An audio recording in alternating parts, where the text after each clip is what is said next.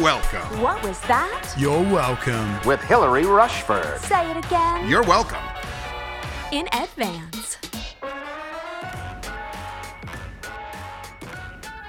This is perhaps one of the oddest experiences I've had recording a podcast. I am sitting in a rental car outside of the rehab center here at the University of Utah. And in the 60 seconds that it took me to set up my computer and all of that here in the car, it went from sunny to rainy to snowing.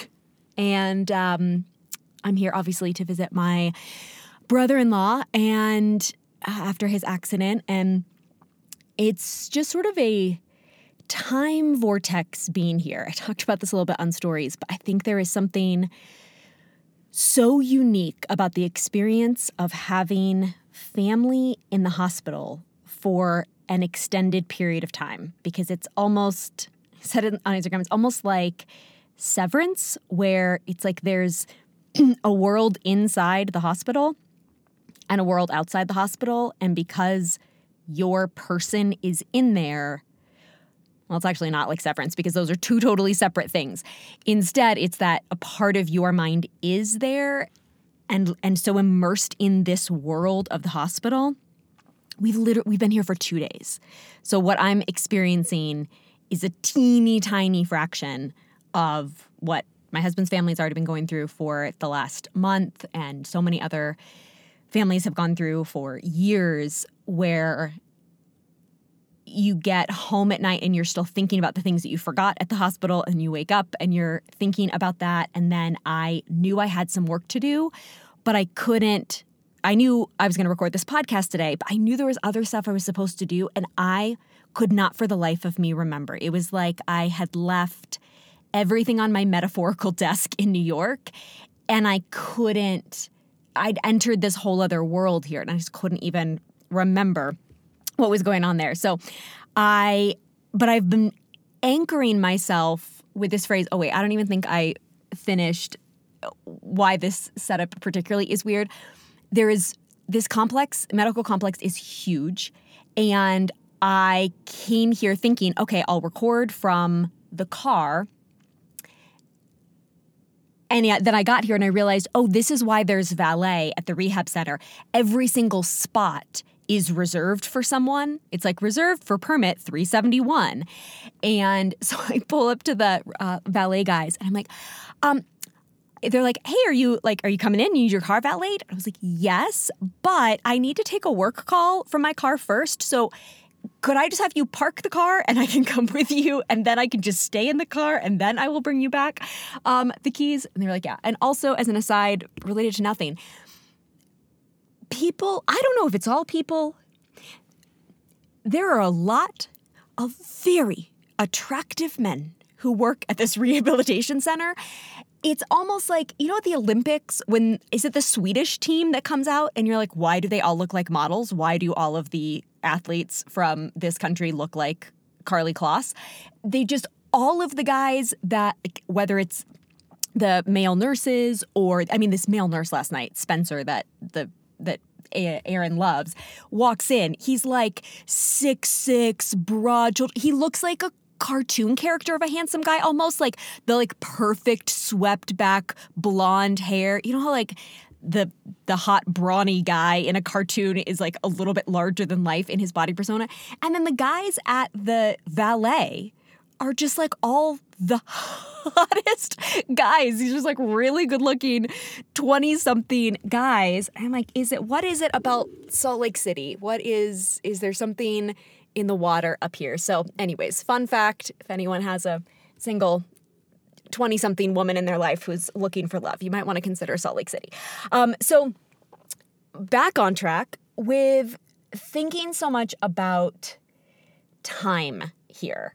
The Aaron's time in the hospital, our time with Aaron, time not being at home. Like, I've been trying to anchor myself with a phrase that I mentioned in last week's episode. And I heard it from Tara Brach, who is a meditation teacher.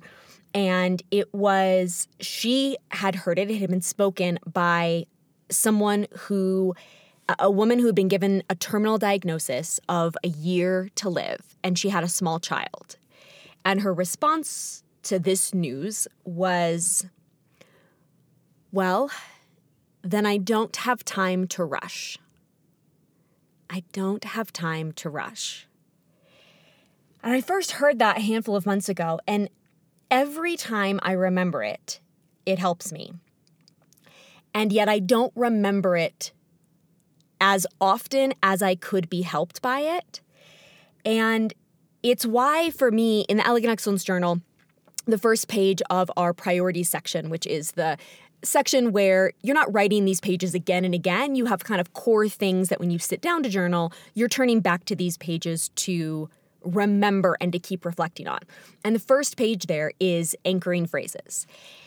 And for me, that's really why, because we're constantly taking in so much new information, right? Every day I open Instagram and there's some interesting stat, interesting story, interesting thing that I'm hearing in the news or about psychology or in someone's story. I'm constantly taking new stuff in.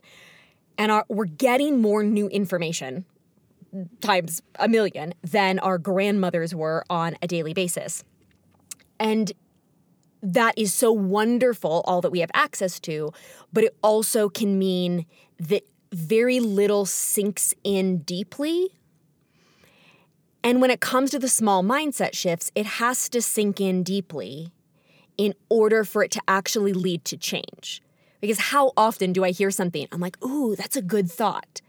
And then I never think it again. It's actually one of the reasons also why I love the Elegant Excellence Journal and when I I mean, this isn't like a pitch for the journal. It's why I created the journal, right? Like, I only created it because I was looking for this thing in my life, and then it was helping me and it was helping you. And so we kept, I kept evolving it over the years. But when the journal is of the most value to me, is when I'm flipping back to my previous pages.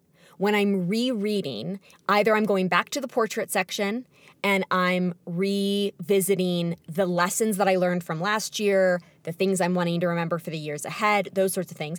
I'm returning to our new pursuit section with those life coaching essays, which, yes, I wrote, but the number of times that y'all will reflect back to me you'll DM me something, you'll share something in Elegant uh, Excellence community, you'll post something on stories where you're reminding me of something I said in a previous podcast episode. And I'm like, I have no memory of saying that because I just, it doesn't all sink in.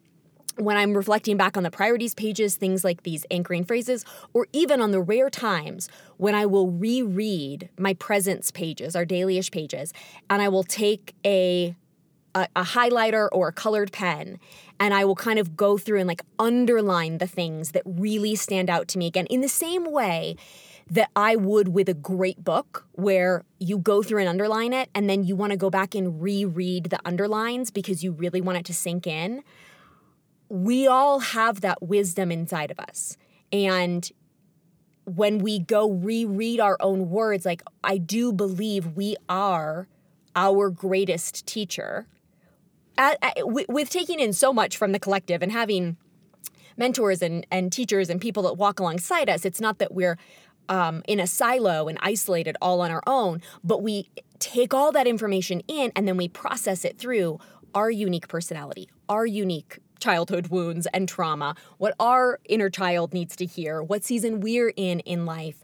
And so rereading, it's like your own, I've never thought about this way, but it's like the Elegant Excellence Journal is your book that you are writing. That and, and, and the best teachers write what they need to learn and hear right? Like Glennon Doyle isn't writing Untamed because she's like, ah, oh, I mean, I haven't had an issue with this for 20 years. I'm just telling you guys what I already know. She's writing it because she's like, this is, I am trying to undo this lifetime of indoctrination and not pass it on to my daughters. And here is what I am trying to figure out for myself. I need to keep revisiting this, re remembering this. So, that is all to say that this anchoring phrase, that to me is what an anchoring phrase is of I don't have time to rush. It's really powerful emotionally when you think about a parent who has a year left to build memories and experiences and relationship with a young child. Whew, so big. But it also has been surprisingly so practical in lowering my stress in regular, ordinary, everyday things. So, uh, first in the cosmic, like that idea of you know having a year left with your small child it does help me in those moments i've thought about it when i'm on the phone with my dad and i'm multitasking and i don't really need to be multitasking and to be totally fair and anyone who knows my father who's listening to this will get it my dad loves to storytell he will tell me stories he's told before. He will go into extreme detail about things that do not relate to me. So, you know, we all have those conversations in our life. You're holding space for the person to talk, but you aren't necessarily, you know, clinging to their every word. But I still will just remind myself I don't have time to rush. These conversations with my dad are precious. And I the, the the real power for me here, the real nuance in this teaching that I want us to catch in this conversation is that within that same phrase, we can either be focused on the fear and scarcity from a really negative perspective. I can be thinking, my dad is going to die one day. What if my dad dies in a week? What if this is the last conversation that I have with my dad and I wasn't present? How much am I going to regret that? That is not that is not helpful to me at all. That doesn't feel good. It's not the way I want to live my life in fear. But that same phrase, I also can choose to soak it in as a kindness, a kind reminder to be present in the moment. Not from that fear-filled place, but just from the the gratitude, the presence, the I don't want to rush through my life. I don't want to be ungrateful for these moments. I want a little reminder to choose less but better. A conversation, even if it's a weekly conversation, doesn't have to be a once in a lifetime conversation, once a year conversation. But this conversation is more important than what else I'm doing. So even if I am multitasking, what's the am I still really mentally present here? If I'm scrolling on my phone while on the phone call, that is, I'm not being present. If I'm cleaning up the kitchen, okay, I can do that. But once I start getting to sorting mail, now my brain has to really be thinking do I want to save this? Should I open this? Should I put this in the office? Should I leave this for Jeremy? And it's just that little reminder I don't have time to rush through this conversation with my dad so be present to it. And it gives me those little moments of pause where I realize I actually can just, you know what? I'm just to leave the mail there. I'm not to try to multitask this in the middle. But I also use it so much for the practical that is not that fear based of, am I going to miss out on this moment with my child, with my parent, whatever? It is, if I really don't want to be late for this appointment, then I don't have time to rush around the house frantically trying to get there because I am more likely to leave the house, realize once I get to the elevator that I forgot something, turn around, come back, get my keys out, go back in. I'm actually more likely to make myself late if I am rushing than if I pause and say to myself, I don't have time to rush because I'm running a little late for this appointment. So let's just take a beat. What is it that we need? We need our keys, our phone, our earbuds, our wallet, our sunglasses. Okay, where are those five things? Great, I'm gonna put them in the purse. Okay, am I good? Take a beat, now walk out. I've actually saved myself time by not rushing, and that by slowing down, by not rushing, my body and brain stay more calm and clear. And you know, the NBA playoffs are going on right now, if anyone else is a NBA fan or a wife of an NBA fan. And I heard a player the other day in the post game, I have no idea what, what game this was. And he said, like, how were you, you know, you guys did so well today, something. He said something to the effect of, I just told myself, you've, I can't, I think he maybe said heart rate. I, I just have to keep my heart rate down. I just have to keep my heart rate down. And I've been thinking about that the last couple weeks, and I noticed like we went to a playoff game for um, for my team, the Brooklyn Nets, and I found myself like sort of silently saying that because I'm a very engaged, active fan, and I was like, just keep your heart rate down, just keep your heart rate down. That's what I'm sort of like chanting to the guys when it's like getting a little tense. I'm like, just keep your heart rate down, because what he knows as someone who has to be able to control his body at an elite level in high stress, high stake situations, what he what he was saying is. I can't afford to rush if I start to get frantic, then I'm going to start to make mistakes. And if I keep my heart rate down and I stay, know, something else in my life, I've been really thinking about staying in your gut versus in your chest. Like your chest, meaning like above your breast, like up by your you know, your clavicle, um, like up up where your lungs are. That's where we're shallow breathing. That's where the franticness comes when you're in your gut, if you put your hand like down in your belly below your belly button, that's where we do deep breathing. And when we stay in that place, we can keep our heart rate down, we can stay calm. That allows our body to stay out of fight or flight. It allows, therefore, our brain to stay more open to thinking. Our, our brain, our, our sort of vision of focus doesn't narrow so much. So, really, what that player is saying is, I don't have time to rush. And when there's, you know, eight seconds left in a game and you're down by two and you've got to score to taking it overtime with two or or score three to win, you don't have time to rush. You can't be frantic in those eight seconds. That actually matters more than when you're up a little bit, it's early in the game. You actually could be like getting a little messy and it's maybe not going to be that big of a deal. I also thought about it in problem solving. Like when you're in an intense, I was having an intense conversation where the stakes felt really high. And your brain starts to go to, if this doesn't go well, then what? You know, maybe you're in a interview like i had a friend in this situation recently you're in an interview and you're thinking this interview isn't going to isn't going well what if I don't get this job? What am I going to do? You're not being present in the moment that, like, we're in this conversation now, though. Let me not think about what's happening tomorrow. And that you actually can't afford, if you really care about this thing, you can't afford to have part of your brain distracted and, and rushing ahead to what am I going to do tomorrow if this doesn't go well. I need to stay present with my full brain here to keep problem solving it, not worrying about what if I don't problem solve it. Uh, this is too important to rush. So I need to stay present in this. And it's all really about calming the nervous system.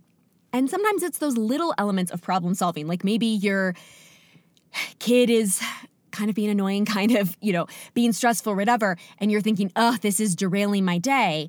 But if you'll actually if you say, I don't have time to rush, so I actually need to slow down and focus on this child and figure out how to help them, so I actually close the loop and have solved this, so I can go back to what I need to get done. And if I don't slow down to focus on this, does it stay more of an open loop throughout the day? Does it cause more problems? Even yesterday, it was our first day where it was just going to be Jeremy and I alone with Aaron. And his sister was saying, like, okay, here's how you do the blood pressure monitor. And she ran through it really fast. And I was like, I actually did not follow that. And I was aware I don't want to say okay because this is and it's not life or death it's not super high stress we could go get a nurse etc it's not like he's you know gonna die on our watch that's not the the state that he's in but if i actually want to be of help then I need to go slow so that I really do help the situation.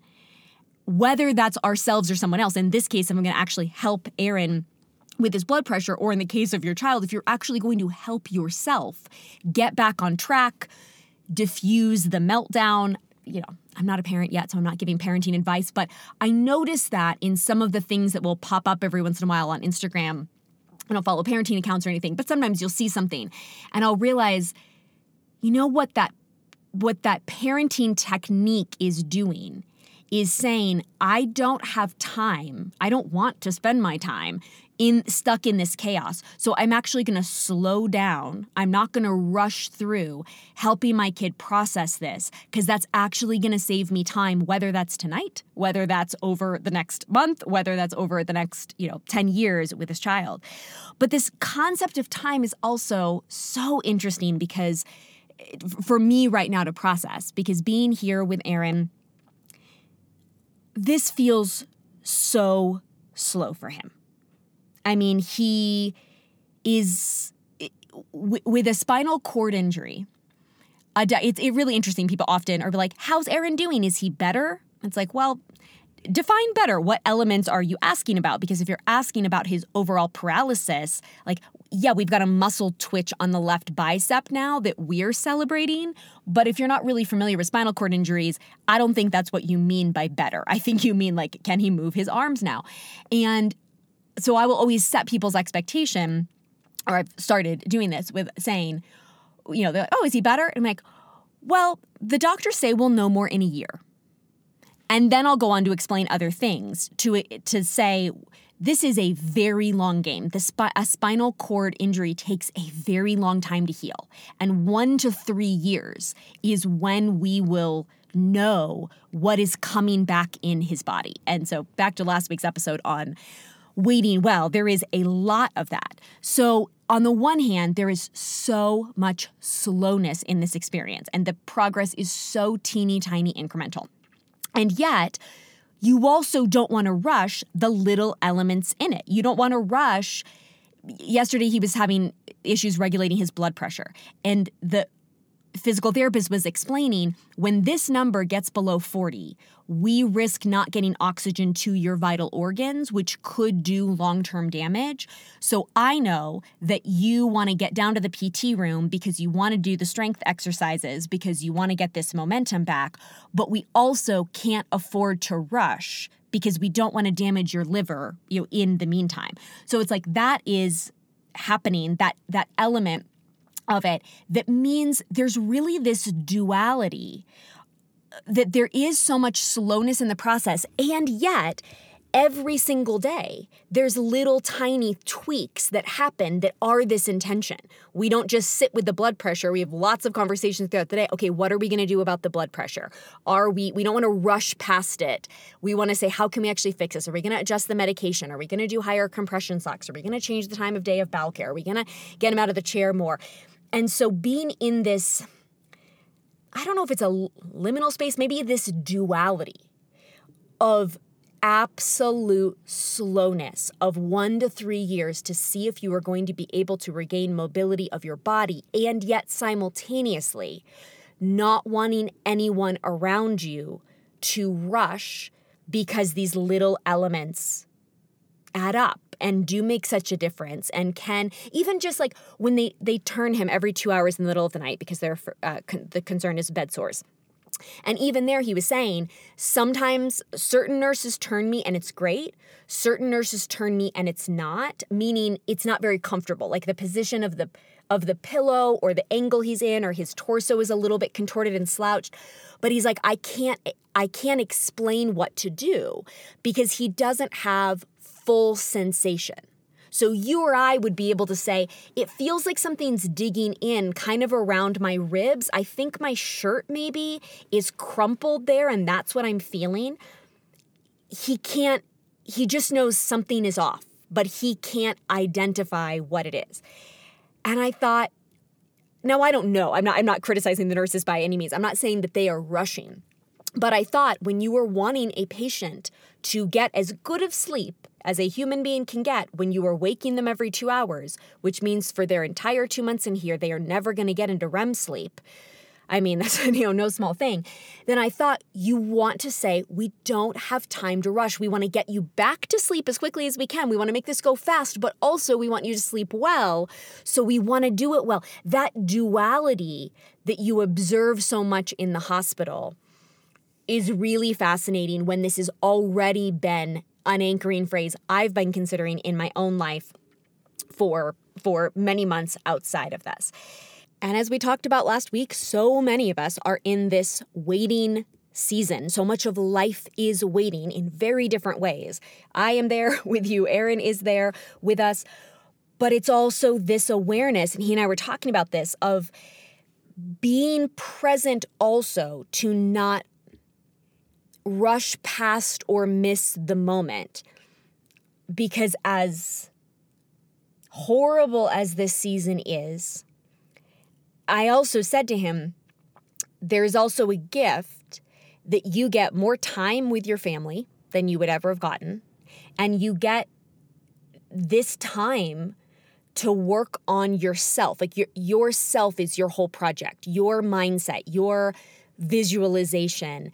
You're not spending eight hours working a day working for somebody else on whatever their projects are. He's like in in IT and tech and software like Jeremy is and you're you're not spending that time. Now, of course in the long run, financially, we, we got to get back to work. And we all do want to have a purpose and contribute. We don't want to just walk around thinking about our own thoughts all the time.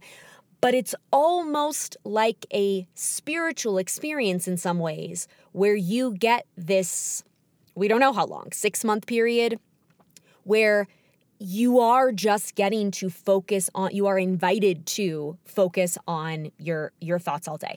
So there's just so many layers to this to being more present when we think about the cosmic fleeting nature of life our life of enjoying the journey as cheesy as that phrase sounds but it, everyone knows what it means when we're in that waiting space that we talked about last week, but also in these tiny little practical moments. Like just last night, last night was the first night that Jeremy stayed with Aaron in the hospital, and I drove, um, I got home and I couldn't find the sound machine. And we're staying in a home that someone on Instagram offered us for a month. It is just amazing. It just was so generous.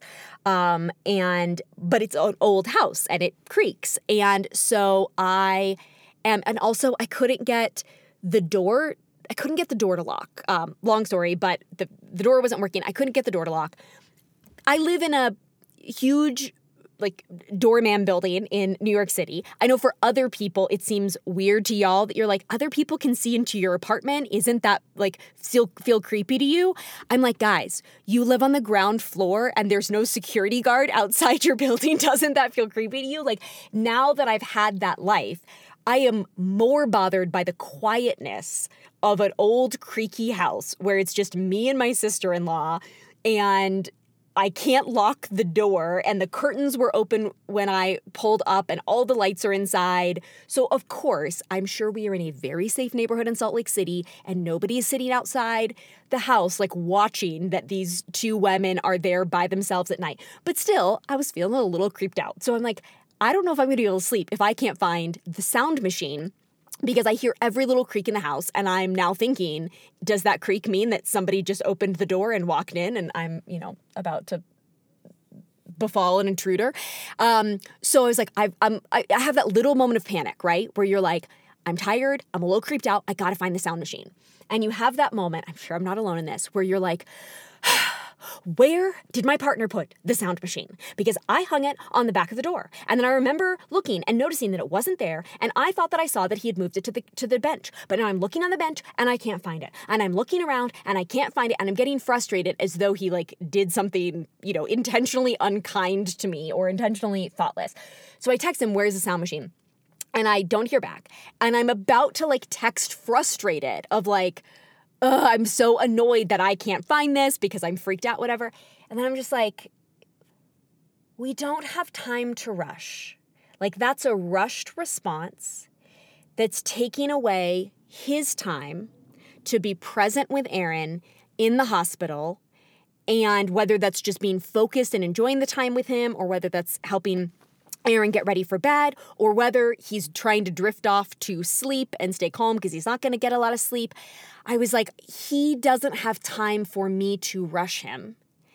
And so by not rushing through the text and not sending it, I found the sound machine, you know, five minutes later, he had put it up on the ledge and it was fine. And I was grateful that I hadn't rushed in the moment, which is something I am very bad at in those little cases. I, and I'm, no, I'm not alone in this, um, but I am bad at like sending off the text or or speed reading the email that is stressful and then I don't really get all of the information. And so that's another way that I've been saying if you don't have time to rush and create more chaos, take a beat before you send that text, take a beat before you reply to that email, which honestly, you're a little bit in fight or flight, so I don't think you read it all the way and you may have missed some, you know, salient details.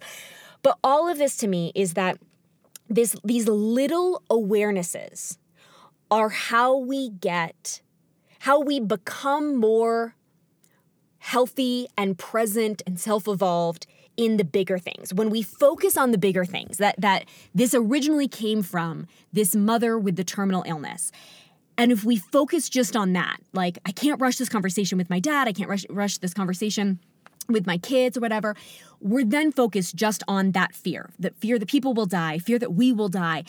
That is so hard to process because everyone will eventually die. We will eventually die. We're obviously not great at humans at accepting this, even though it is the reality of every single human being since the dawn of mankind, and yet we still don't know how to process it. So for us to leap to that, we're just not going to get very far. We're going to stress ourselves out, feel really anxious and pressure filled, and then not really have any application other than I feel anxious.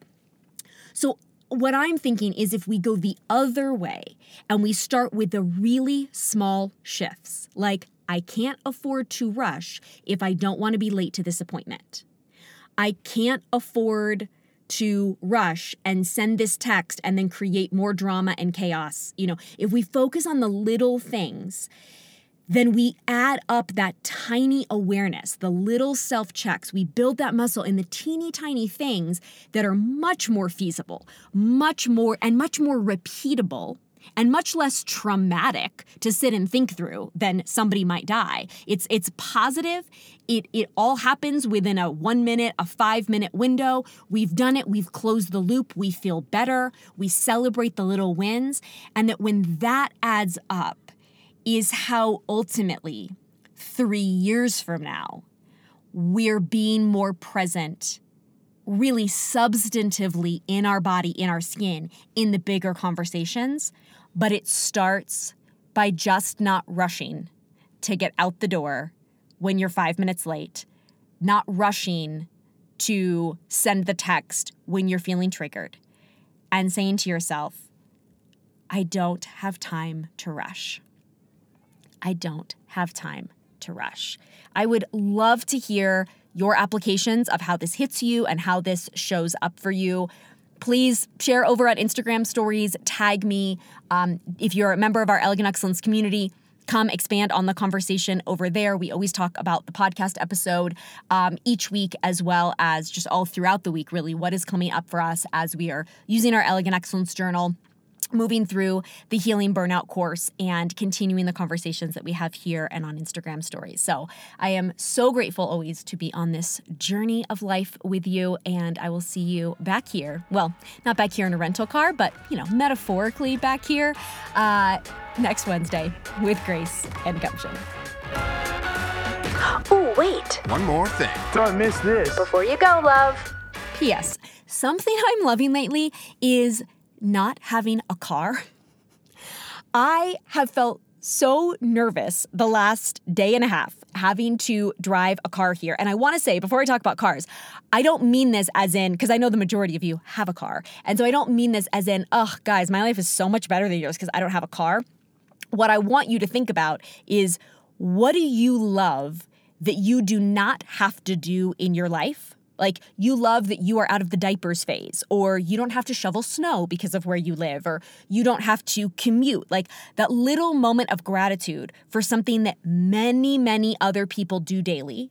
And that has just not been a part of your story for so many years, you often don't even think about it. So it's not about my life is better than other people's. Like, oh, how do you do that?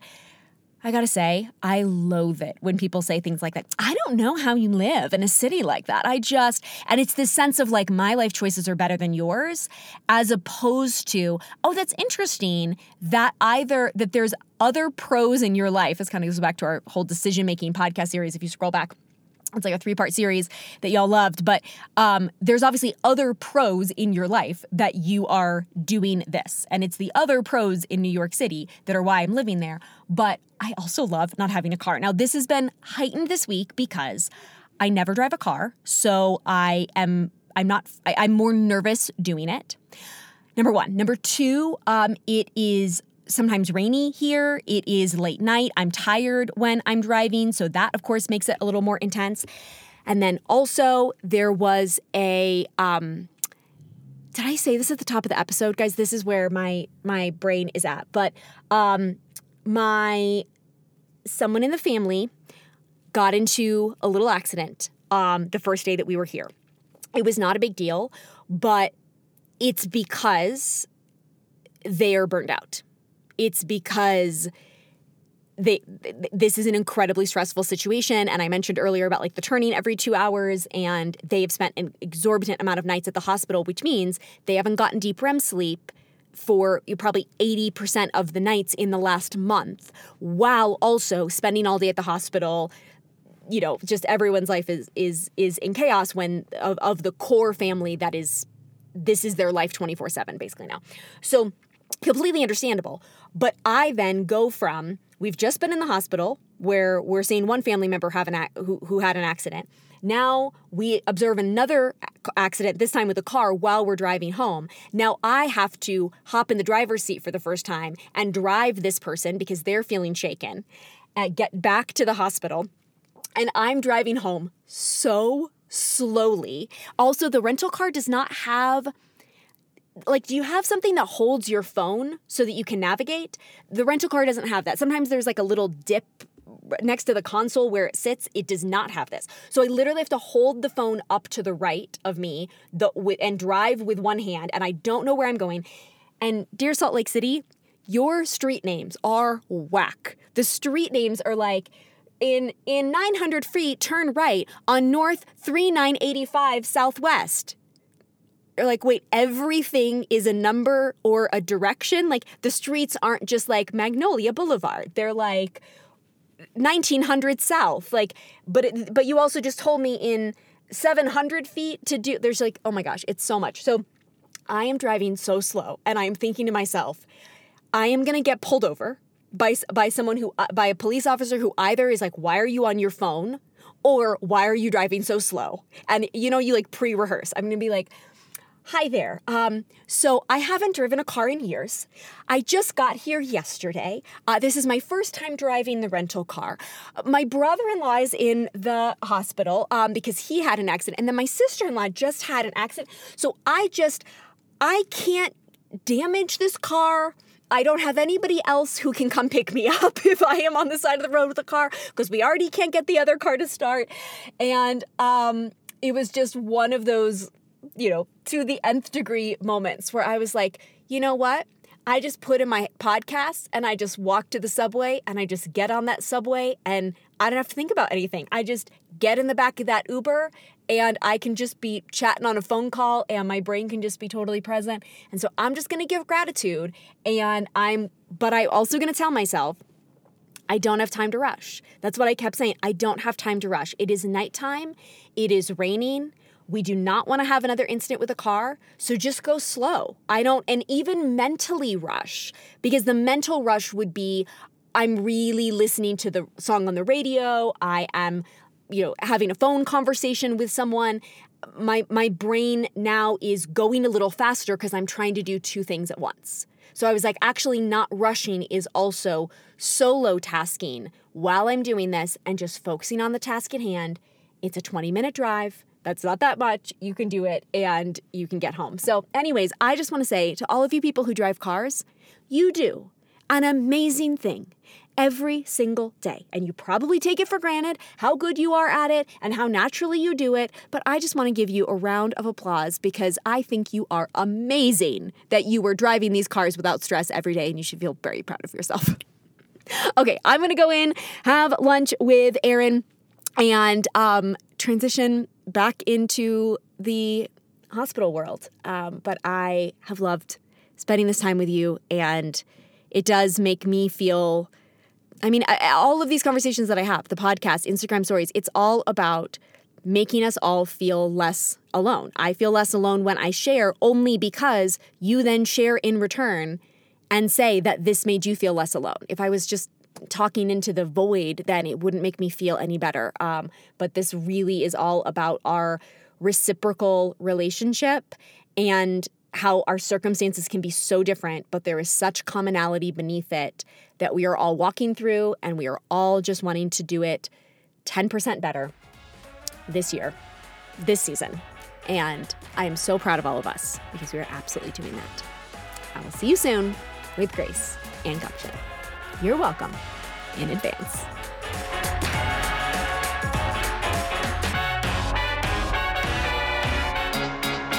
Till next Wednesday.